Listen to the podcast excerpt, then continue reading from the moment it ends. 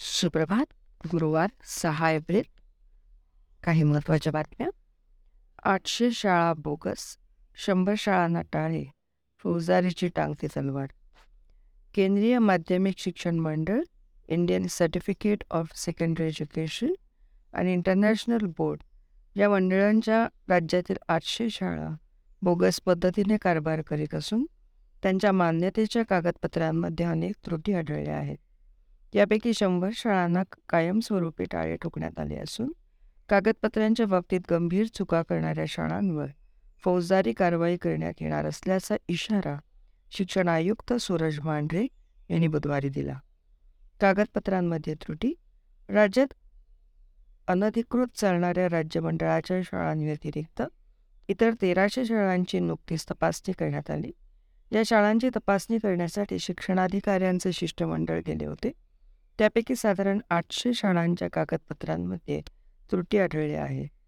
यातील त्रेचाळीस शाळा पुण्यातील आहेत अशी माहिती आयुक्त सूरज मांढरे यांनी बुधवारी माध्यमांना दिली. या त्रुटी गंभीर स्वरूपाच्या असल्याने शाळांची सखोल चौकशी करण्यात आली. शाळेकडे असणारे ना हरकत प्रमाणपत्र मूळ एन ओ सी संबंधित मंडळाचे मान्यता प्रमाणपत्र राज्य सरकारकडून देण्यात येणारे इरादापत्र या तिन्ही कागदपत्रांची प्रामुख्याने पडताळणी करण्यात येत आहे.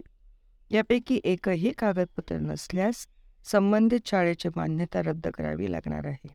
मात्र मान्यता रद्द केल्यानंतर या शाळा न्यायालयाकडून दिलासा मिळवतात. त्यामुळे घाईने कारवाई न करता शिक्षणाधिकाऱ्यांनी शिक्षण उपसंचालकांशी चर्चा करून ठोस काय कारवाई करण्याच्या दृष्टीने प्रस्ताव तयार करण्याच्या सूचना देण्यात आल्या आहेत.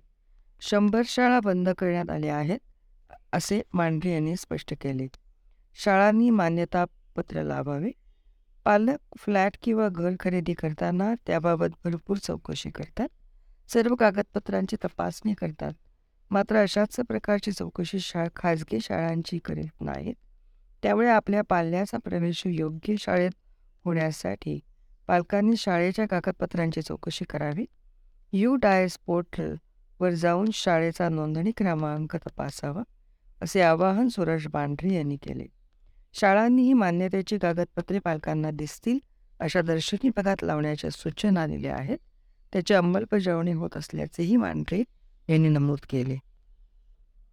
नॅकच्या धर्तीवर शाळांचे मूल्यांकन राज्यातील नागरिकांना खाजगी शाळांच्या शैक्षणिक गुणवत्तेबाबत माहिती व्हावी यासाठी राष्ट्रीय अधिस्वीकृती आणि मूल्यांकन परिषदेच्या नॅक धर्तीवर शाळांचे मूल्यांकन करण्यात येणार आहे.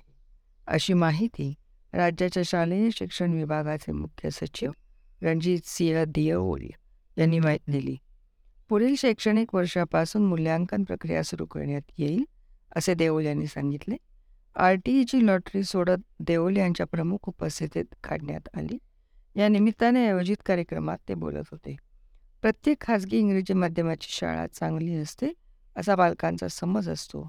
त्यामुळे या शाळांमध्ये आर टीच्या माध्यमातून प्रवेश मिळवण्यासाठी पालकांची धडपड असते हे अर्जाच्या संख्येहून स्पष्ट होते.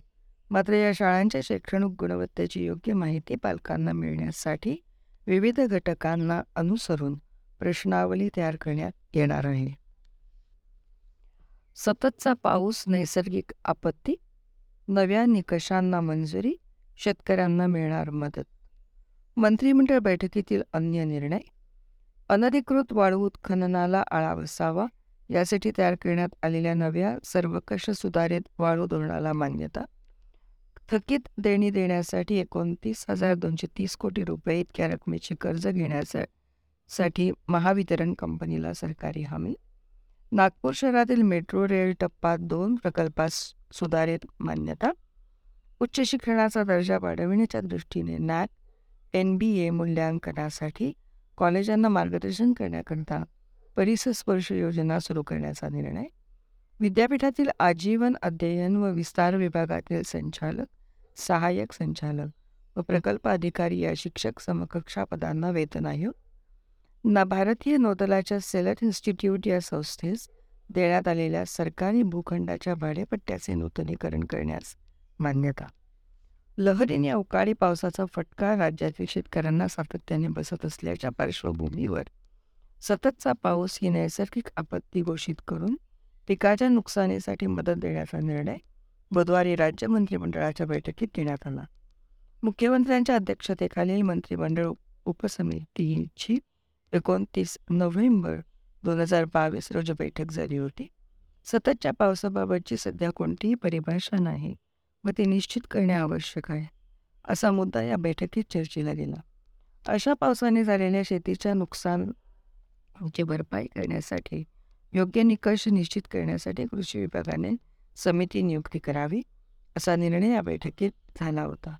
त्यानुसार नियोजन विभागाच्या अतिरिक्त मुख्य सचिव यांच्या अध्यक्षतेखाली समिती नियुक्त करण्यात आली होती.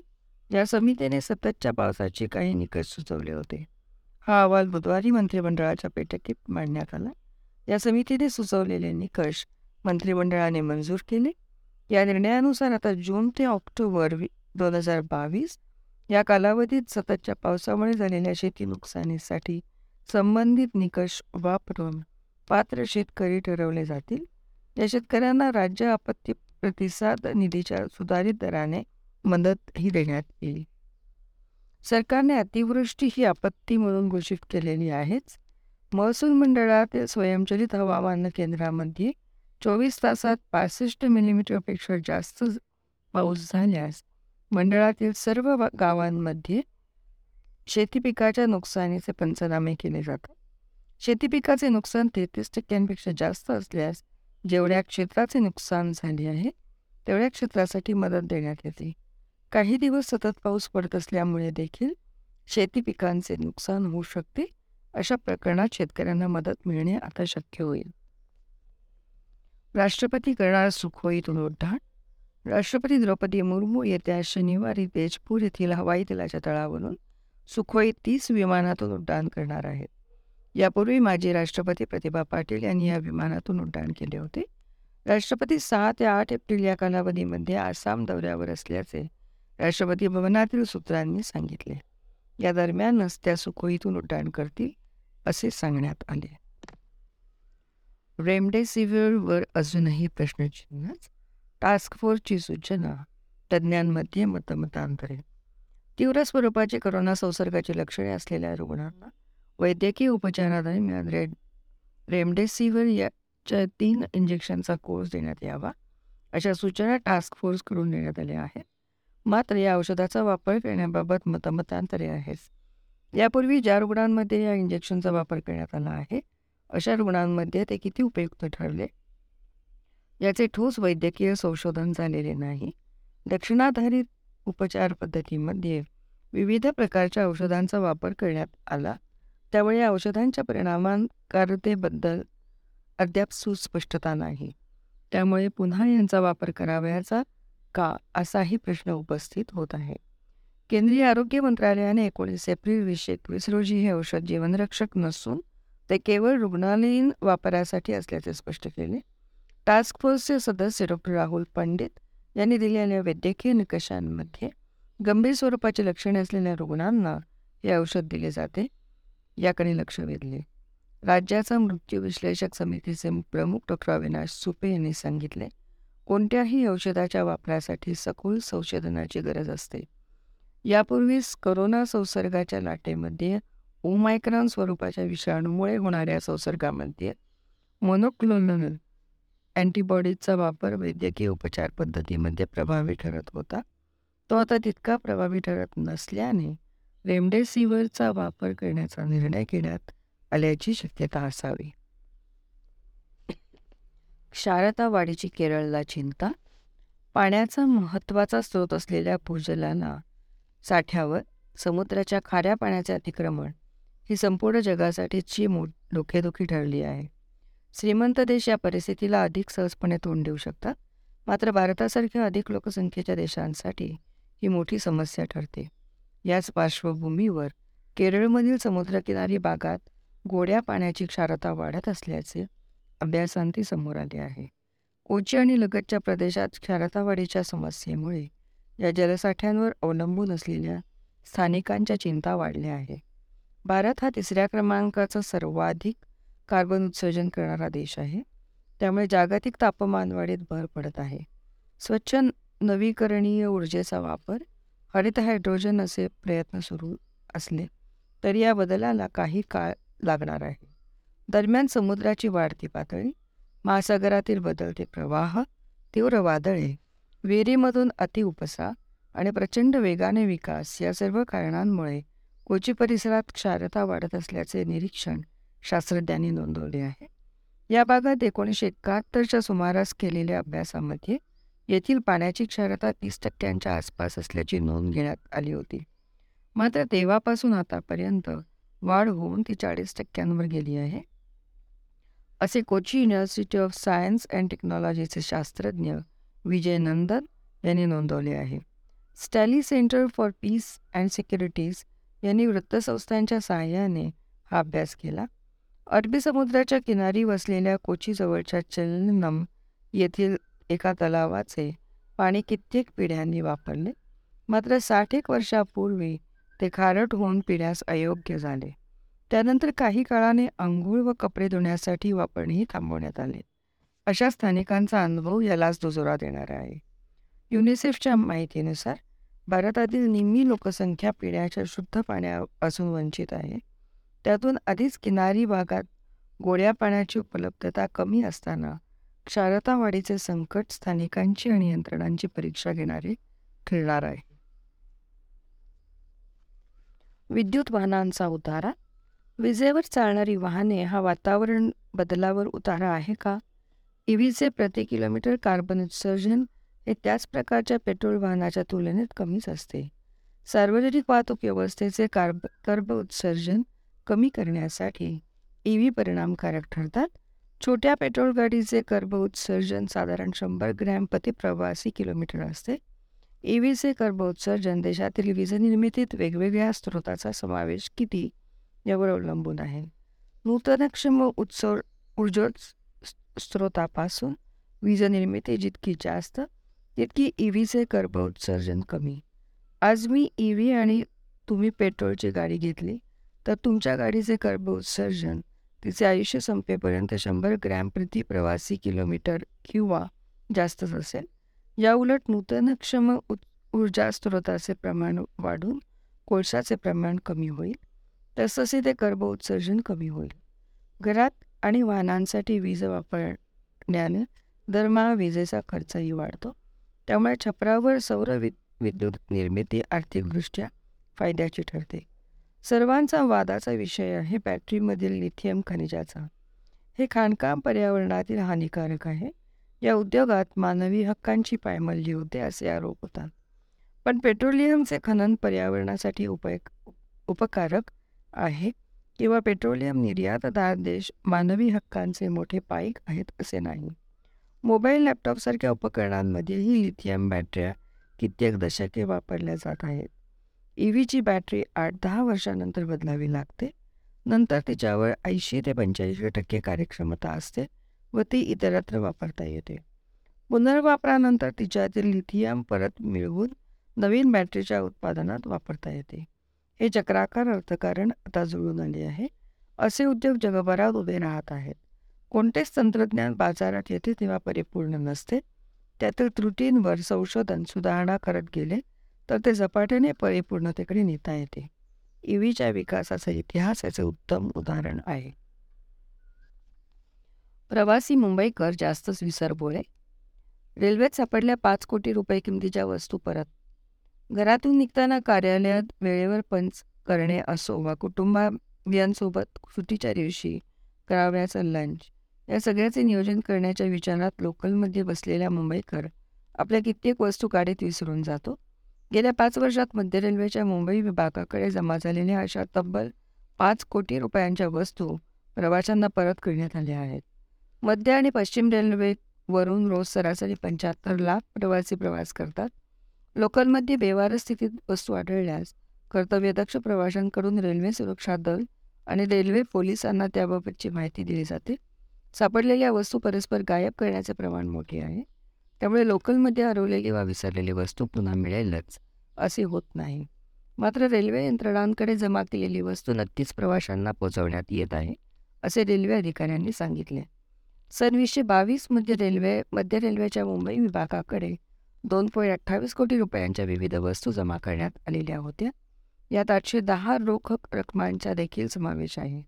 तक्रारीची तपासणी केल्यानंतर चारशे तीन प्रवाशांना बॅग आणि दोनशे बावन्न प्रवाशांना त्यांचे मोबाईल परत करण्यात आले आहेत. वीसशे एकोणीस ते वीसशे बावीस या कालावधीत अठराशे अठ्ठावन्न वस्तू प्रवाशांना परत करण्यात आलेल्या आहेत. परत करण्यात आलेल्या वस्तूंची एकूण किंमत पाच कोटी रुपये आहे. वीसशे एकोणीस ते वीसशे बावीस या कालावधीत वीसशे बावीसमध्ये सर्वाधिक हरवलेल्या वस्तू परत करण्यात आलेल्या आहेत. ब्रिटानियाचा लाभांश जाहीर एफ एम जी सी क्षेत्रातील अग्रगण्य असलेल्या ब्रिटानिया इंडस्ट्रीजने आर्थिक वर्ष वीसशे बावीस तेवीससाठी अंतरिम लाभांश जाहीर केला आहे. कंपनी प्रति समभाग बहात्तर रुपये लाभांश देणार आहे. मंगळवारी झालेल्या कंपनीच्या संचालक मंडळाच्या बैठकीत या लाभांशाच्या प्रस्तावावर शिक्कामोर्तब करण्यात आले. प्रति समभाग बहात्तर रुपये याचाच अर्थ कंपनीने एक रुपया दर्शनी किंमत असलेल्या प्रत्येक समभागावर सात हजार दोनशे टक्के लाभांश घोषित केला आहे. देशाच्या निर्यातीत किरकोळ वाढ नुकत्याच संपलेल्या वीसशे बावीस तेवीस आर्थिक वर्षात देशाची व वस्तूंची निर्यात वाढून चारशे सत्तेचाळीस अब्ज डॉलरवर गेली आहे. वीसशे एकवीस बावीसमध्ये ही निर्यात चारशे बावीस अब्ज डॉलर नोंदवली गेली होती. केंद्रीय वाणिज्य आणि उद्योग मंत्री पियुष गोयल यांनी ही माहिती दिली. आयात व निर्यात संदर्भातील अंतिम आकडेवारी सरकार या महिन्याच्या मध्यापर्यंत जाहीर करेल सेन्सेक्स निफ्टी उसळले. बी एस सी पाचशे ब्याऐंशी अंकांनी तर एन एस ई एकशे एकोणसाठ अंकांनी वधारला. सलग चौथ्या दिवशी बुधवारी दोन्ही निर्देशांक सकारात्मक पातळीवर बंद झाले. मुंबई शेअर बाजारात आय टी आणि वित्त सेवा क्षेत्रातील कंपन्यांच्या समभागांची गुंतवणूकदारांनी खरेदी केल्यामुळे सेन्सेक्स पाचशे ब्याऐंशी पॉईंट सत्याऐंशी अंकांनी उसळी घेऊन एकोणसाठ हजार सहाशे एकोणनव्वद पॉईंट एकतीसवर बंद झाला. निफ्टी एकशे एकोणसाठ अंकांनी वर जात सतरा हजार पाचशे सत्तावन्न पॉईंट शून्य पाचवर बंद झाला. निफ्टीने ओलांडला सतरा पाचशेचा टप्पा. निफ्टीने ओलांडला सतरा हजार पाचशे अंकाचा टप्पा. निर्देशकांची उभारणी करणाऱ्या पन्नास कंपन्यांपैकी सदतीस कंपन्यांचे सहभाग समभाग वधारले. तर तेरा कंपन्यांचे समभाग पडले. गेल्या चार सत्रात निफ्टी सहाशे पाच अंकांनी वधारला आहे. सेन्सेक्स आज चढता आले सेन्सेक्स शून्य पॉईंट नव्याण्णव टक्के वधारला. एका सत्रात तो एकोणसाठ सातशे सत्तेचाळीस पॉईंट बारा या उच्चांकी पातळीवर गेला. सेन्सेक्सची उभारणी करणाऱ्या तीस कंपन्यांपैकी एकवीस कंपन्यांचे समभाग वधारले व नऊ कंपन्यांचे समभाग पडले. गेल्या चार सत्रात सेन्सेक्स दोन हजार पंच्याहत्तर अंकांनी उसळ उसळला आहे. लार्सन अँड ट्रुब्रो समभाग सर्वाधिक तीन पॉईंट शहाण्णव टक्के उसळला. H D F C H D F C bank and pharma I T C H U L Titan T C S H C L एलटेक Asian Paints Bajaj finance Infosys आणि Tata steel यांचे समभाग मोठ्या प्रमाणावर वधारले. IndusInd बँकेचा समभाग सर्वाधिक एक पॉईंट चोवीस टक्के घसरला. Mahindra and Mahindra N T P C भारतीय स्टेट बँक आणि मारुती सुझुकी इंडिया यांचे समभाग पडले. रुपयाच्या मूल्यात बेचाळीस पैशांनी वाढ. दोन्ही शेअर बाजारातील सकारात्मक वातावरणाचा परिणाम विदेशी चलन बाजारावरही दिसून आला. भारतीय रुपयाने एका अमेरिकी डॉलरच्या तुलनेत बेचाळीस पैशांची वाढ नोंदवली. त्यामुळे एका डॉलरची किंमत यामुळे एक्क्याऐंशी रुपये नव्वद पैसे झाले. आंतरबँक वि बँक विदेशी चलन बाजारात रुपया ब्याऐंशी पॉईंट आठ या स्तरावर उघडला. दिवसभरात तो एक्क्याऐंशी पॉईंट नव्वद आणि ब्याऐंशी पॉईंट वीस यामध्ये हिंदोळत राहिला. जगातील सहा चलनांचा बनलेला डॉलर निर्देशांक शून्य पॉईंट दहा टक्के वाढून एकशे एक पॉईंट छत्तीसवर बंद झाला. ब्रेन क्रूडचा दर प्रति बॅरल शून्य पॉईंट शून्य आठ टक्के खाली येऊन चौऱ्याऐंशी पॉईंट सत्याऐंशी डॉलरवर बंद झाला. सोन्याचा भाव बासष्ट हजार रुपयांवर. सोने चांदीचा किरकोळ भाव उच्चांकी पातळीवर. सोने आणि चांदीच्या या मौल्यवान धातूंनी बुधवारी किरकोळ बाजारात उच्चांकी दर गाठला. ऐन लग्नसरईत सोन्याचा चोवीस कॅरेटचा भाव मुंबईत प्रति दहा ग्रॅम दहाशे सहासष्ट रुपयांनी उसळला. सोन्याचा भाव दिल्लीमध्ये दहाशे पंचवीस रुपयांनी वधारला सोन्यापाठोपाठ चांदीचा भाव देखील मुंबईमध्ये किलोमागे एकवीसशे चौतीस रुपयांनी वाढला. दिल्लीमध्ये चांदी अठराशे दहा रुपयांनी महागली. सोने चांदीची वाटचाल. विदेशी बाजारात सोन्याचा भाव प्रति औस वीसशे सत्तावीस डॉलरने तर चांदीचा भाव चोवीस पॉईंट चार डॉलरने वधारला कॉमिक्स गोल्डचा भाव मार्च वीसशे बावीस नंतर प्रथमच एक पॉईंट ऐंशी टक्के वधारला. अक्षय तृतीयेपूर्वीच वाढ. सोन्याचा आय बी एजमधील भाव साठ हजार सातशे एक्क्याऐंशी रुपये आहे. रिटेल विक्रीसाठी सोने बासष्ट हजारांजवळ गेले आहे. सोन्याचे सरासरी किरकोळ भाव बुधवारी एकसष्ट आठशे पन्नास रुपये होता. गडनावर जी एस टी आणि आर टी जी एस लागू केल्यास तो सुमारे बासष्ट तीनशे रुपये होतो. मुंबई व पुण्यात सोन्याच्या बावीस कॅरेटचा भाव सरासरी छप्पन्न हजार दोनशे पन्नास रुपये. तर चोवीस कॅरेटचा भाव एकसष्ट तीनशे साठ रुपये नोंदवला गेला आहे. चांदीचा किरकोळ भाव किलोसाठी सुमारे पंच्याहत्तर हजार रुपये नोंदवला गेला. पंचेचाळीस टक्के कापूस घरातच थकीत कर्ज किड्यांचे संकट शेतकऱ्यांपुढे प्रश्न. मार्च उलटूनही अपेक्षित दर मिळत नसल्याने पंचेचाळीस टक्के शेतकऱ्यांच्या घरात कापूस पडून आहे. या कापसावर आता किडे पडल्याने शेतकऱ्यांना रात्री घरात झोप येणे कठीण होऊ लागले आहे. दुसरीकडे मार्चच्या मुदतीत कर्जाचा भरणा न झाल्याने नवे कर्ज मिळण्याची आशा तसर झाली आहे. भाव झाले कमी. मागील वर्षी शेतकऱ्यांवरील कापूस विकला गेल्यानंतर बाजारात प्रति क्विंटल पंधरा हजार रुपये दर गेले. व्यापाऱ्यांचा अधिक फायदा झाला. हेच दर कमी अधिक फरकाने पुढच्या वर्षी कायम राहणार या विश्वासावर शेतकऱ्यांनी कापसाचा पेरा वाढविला. नोव्हेंबरच्या सुमारास कापूस बाजारात आला असता नऊ हजार तीनशे रुपयांचे दर होते. हे दर दहा हजारांहून अधिक जाणार ही आशा शेतकऱ्यांना होती. दिवाळीतही कापूस विक्री करण्याऐवजी शेतकऱ्यांनी घरातच साठवला. मात्र भाव वाढण्याऐवजी कमी झाले. मागील महिन्यात कापसाचे भाव सात हजार दोनशे रुपये प्रति क्विंटलपर्यंत आले. आणखी दर खाली येतात अशी चर्चा पसरल्याने अनेक शेतकऱ्यांनी मिळेल त्या भावात कापसाची विक्री केली. मात्र अजूनही पंचेचाळीस टक्के शेतकऱ्यांकडे कापूस पडून आहे. नोव्हेंबरपासून भाव वाढणार म्हणून आम्ही कापूस घरात ठेवला आहे. कापसाला मध्यम प्रतीच्या कापसा इतका भाव मिळत आहे असे बोध बोडन येथील शेतकरी अनुप चव्हाण यांनी सांगितले. फिनलंडला सुरक्षेची हमी? फिनलंडच्या नाटो येथील प्रवेशावर अनेक शिक्कामोर्तब झाले आहे. अखेर या निर्णयाने फिनलंडला सुरक्षेची हमी मिळाली आहे. युक्रेन युद्धाच्या पार्श्वभूमीवर ही हमी महत्त्वाची आहे. नाटो काय आहे? नाटो म्हणजे उत्तर अटलांटिक करार संघटना. ही एक लष्करी संघटना असून चार एप्रिल एकोणीसशे एकोणपन्नास रोजी बारा देशांनी या संघटनेची स्थापना केली. सध्या या संघटनेत तीस देशांचा समावेश आहे. नाटोचे मुख्यालय बेल्जियमची राजधानी बेल ब्रेसेल्स येथे आहे. राजकीय आणि गरज पडण्यास लष्करी मार्गाने आपणास सदस्य देशांना स्वातंत्र्य आणि सुरक्षिततेची हमी देणे हा या संघटनेच्या स्थापनेचा उद्देश सांगितला जातो. मात्र दुसऱ्या महायुद्धानंतर रशियाच्या युरोपमधील वाढत्या विस्ताराला पायबंद घालणे हा नाटोचा मुख्य उद्देश होता. नाटोच्या स्थापनेला प्रत्युत्तर देण्यासाठी रशियाने चौदा मे एकोणीसशे पंचावन्न रोजी पूर्व युरोपातील साम्यवादी देशांची वॉर्स पॅक्ट ही लष्करी सरकारी संघटना सहकारी संघटना तयार केली. नाटोच्या कलम पाचनुसार एका सदस्यावरील हल्ला हा सगळ्यांवर हल्ला समजला जातो. सदस्य देशांपैकी कोणत्याही एका देशावर सशस्त्र हल्ला झाल्यास इतर देश मदतीला येणार. नाटोचे सदस्य. नाटो संघटनेची स्थापना America Britain Norway Denmark Netherlands Belgium France Italy Portugal Canada Lux Luxembourg Iceland या बारा देशांनी एकत्र येऊन केली. नंतरच्या काळात टप्प्याटप्प्याने संघटनेची सदस्य संख्या वाढून ते तीस झाली आहे.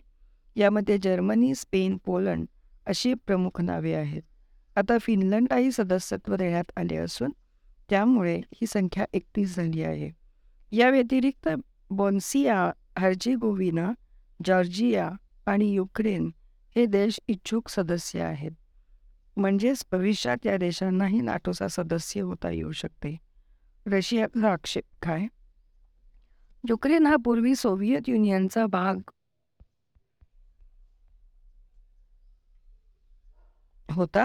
युक्रेनमध्ये रशियन वंशाच्या लोकांची संख्या मोठी असून रशियाच्या बाजूने असलेल्या फुटीरवाद्यांचाही एक प्रवाह आहे. रशिया दार्जिने सरकार युक्रेनमध्ये यावे यासाठी रशियाची धडपड सुरू असते. युक्रेन नाटोचा सदस्य होण्याबाबत रशियाचा आक्षेप आहे. पाश्चिमात्य देश रशियाला गिरण्याच्या उद्देशाने युक्रेनशी संबंध जोडत आहेत असे रशियाचे अध्यक्ष ब्लामि व्लादिमीर पुतीन यांचे म्हणणे आहे. नाटोने पूर्ण पूर्व युरोपामधील आपल्या लष्करी हालचाली थांबवाव्यात अशी त्यांची अपेक्षा आहे. नाटो पूर्वेकडे विस्तार करणार नाही हे एकोणीसशे नव्वदमध्ये दिलेले आश्वासन अमेरिकेने पाळले नसल्याचा दावा पुतीन यांनी केला होता. बायानी एकशे पंच्याऐंशी लोकांकडून काश्मीरात जमीन खरेदी. गेल्या तीन वर्षात अन्य राज्यात एकशे पंच्याऐंशी लोकांनी जम्मू काश्मीरमध्ये जमीन खरेदी केल्याची माहिती बुधवारी सरकारने राज्यसभेत दिली. गृहराज्यमंत्री नित्यानंद राय यांनी एका प्रश्नाच्या लेखी उत्तरात माहिती दिली. ते म्हणाले जम्मू आणि काश्मीर सरकारने दिलेल्या माहितीनुसार सन वीसशे वीस वीसशे एकवीस आणि वीसशे बावीसमध्ये जम्मू आणि काश्मीर केंद्रशासित प्रदेशात अन्य राज्यातील एकूण एकशे पंच्याऐंशी लोकांनी जमीन खरेदी केली आहे. राय म्हणाले सनवीसशे वीसमध्ये अन्य राज्यातील एका व्यक्तीने जम्मू काश्मीरमध्ये जमीन खरेदी केली होती. तर वीसशे एकवीसमध्ये सत्तावन्न आणि वीसशे बावीसमध्ये एकशे सत्तावीस लोकांनी जमीन खरेदी केली आहे होती. लडाख या केंद्रशासित प्रदेशातून मिळालेल्या माहितीनुसार गेल्या तीन वर्षात परराज्यातून आलेल्या एकाही व्यक्तीने येथे जमीन खरेदी केलेली नाही. या काळात बहुराष्ट्रीय कंपन्यांसह कोणत्याही भारतीय कंपनीने लडाखमध्ये गुंतवणूक केलेली नाही. गेल्या तीन वर्षात जम्मू काश्मीरमध्ये बहुराष्ट्रीय कंपन्यांसह एक एक हजार पाचशे एकोणसाठ भारतीय कंपन्यांनी गुंतवणूक केली असल्याचेही राय यांनी सांगितले. जम्मू आणि काश्मीरला विशेष दर्जा देणारे तीनशे सत्तरावे कलम पाच ऑगस्ट वीसशे एकोणीस रोजी रद्द करण्यात आले. तसेच हे राज्य जम्मू काश्मीर आणि लडाख या दोन केंद्रशासित प्रदेशांमध्ये विभागले गेले. ऑक्टोबर वीसशे वीसमधील घटनात्मक बदलानंतर कोणताही भारतीय नागरिक येथील रहिवासी नसला तरीही जम्मू आणि काश्मीरमधील नगरपालिका क्षेत्रातील बिगर शेती जमीन खरेदी करू शकतो अशी अधिसूचना केंद्रीय गृह मंत्रालयाने जारी केली होती. महाराष्ट्रातील पाच मान्यवरांना पद्म राष्ट्रपती द्रौपदी मुर्मू यांनी बुधवारी पद्म पुरस्कारांनी पंचावन्न मान्यवरांना सन्मानित केले. यामध्ये महाराष्ट्राच्या पाच जणांचा समावेश आहे. यात विज्ञान आणि अभियांत्रिकी क्षेत्रातील अतुलनीय योगदानासाठी प्राध्यापक दीपक धर यांना पद्मभूषण पुरस्काराने तर सामाजिक कार्यकर्ते गजानन माने कलावंत पर परशुराम खुणे अभिनेत्री रवीना टंडन आणि कलाक्षेत्रातील योगदानासाठी कुमी वाडिया यांना पद्मश्री पुरस्काराने गौरवण्यात आले. प्रजा राष्ट्रपतींनी प्रजासत्ताक दिनाच्या पूर्वसंध्येला एकशे सहा पद्म पुरस्कारांना मान्यता दिली होती. बुधवारी यातील तीन पद्मविभूषण पाच पद्मभूषण आणि पंचेचाळीस पद्मश्रीसह त्रेपन्न पुरस्कार विजेत्यांना राष्ट्रपती द्रौपदी मुर्मू यांच्या हस्ते सन्मानित करण्यात आले. अन्य मान्यवरांना बावीस मार्चला पुरस्कार प्रदान करण्यात आले होते.